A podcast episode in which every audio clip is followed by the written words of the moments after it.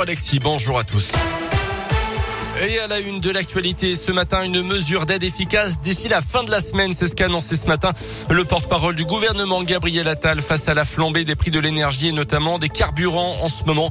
Toutes les pistes sont envisagées pour l'instant par l'état du chèque carburant à une baisse générale des taxes sur l'essence. Gabriel Attal qui a dit également entendre les Français qui disent être toujours au-dessus des seuils et au final ne pas pouvoir bénéficier d'aide directe.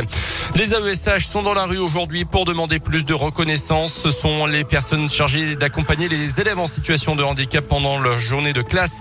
Ce métier le plus souvent exercé par des femmes est très mal rémunéré avec des contrats à temps partiel.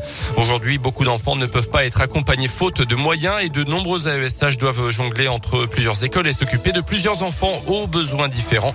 Marie de Paris est AESH dans une école du Puy-de-Dôme et adhérente au syndicat Sud. On l'écoute.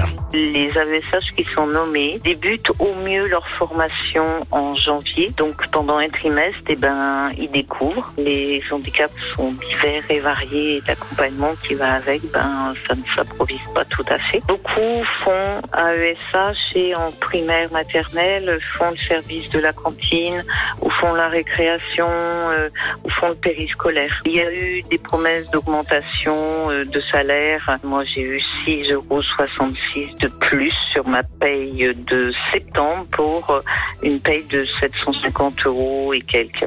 Et à Clermont, un rassemblement a lieu tout à l'heure à 11h30 devant le rectorat. Des familles d'élèves seront également présentes pour soutenir les AESH dans leur combat.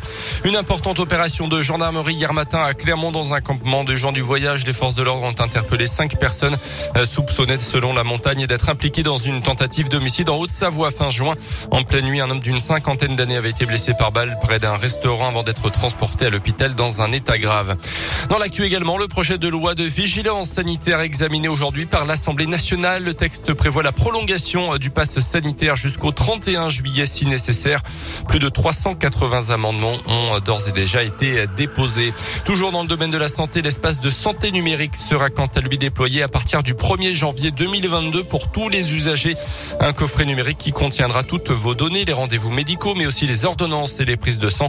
Euh, si vous n'en voulez pas, vous aurez un mois pour vous y opposer. Les sports avec du foot ce soir, troisième journée de la Ligue des Champions. Le PSG affronte les Allemands de Leipzig à partir de 21h. Demain, Lille recevra les Espagnols de Séville. À noter aussi en basket de la Coupe de France avec les 32e de finale. Après sa défaite en championnat contre Aix-Maurienne, la Jave reçoit Antibes ce soir. Et puis en rugby, de nouvelles à la SM. Damien Penaud et le centre Tanivili pour sa première d'ailleurs retenue pour la tournée d'automne du 15 de France contre l'Argentine, la Nouvelle-Zélande et la Géorgie. Ça sera au mois de novembre. À noter par contre les 8 à 10 semaines d'absence pour Sébastien Bézi touché au genou. Le staff tricolore craignait une blessure plus grave pour le demi de mêlée.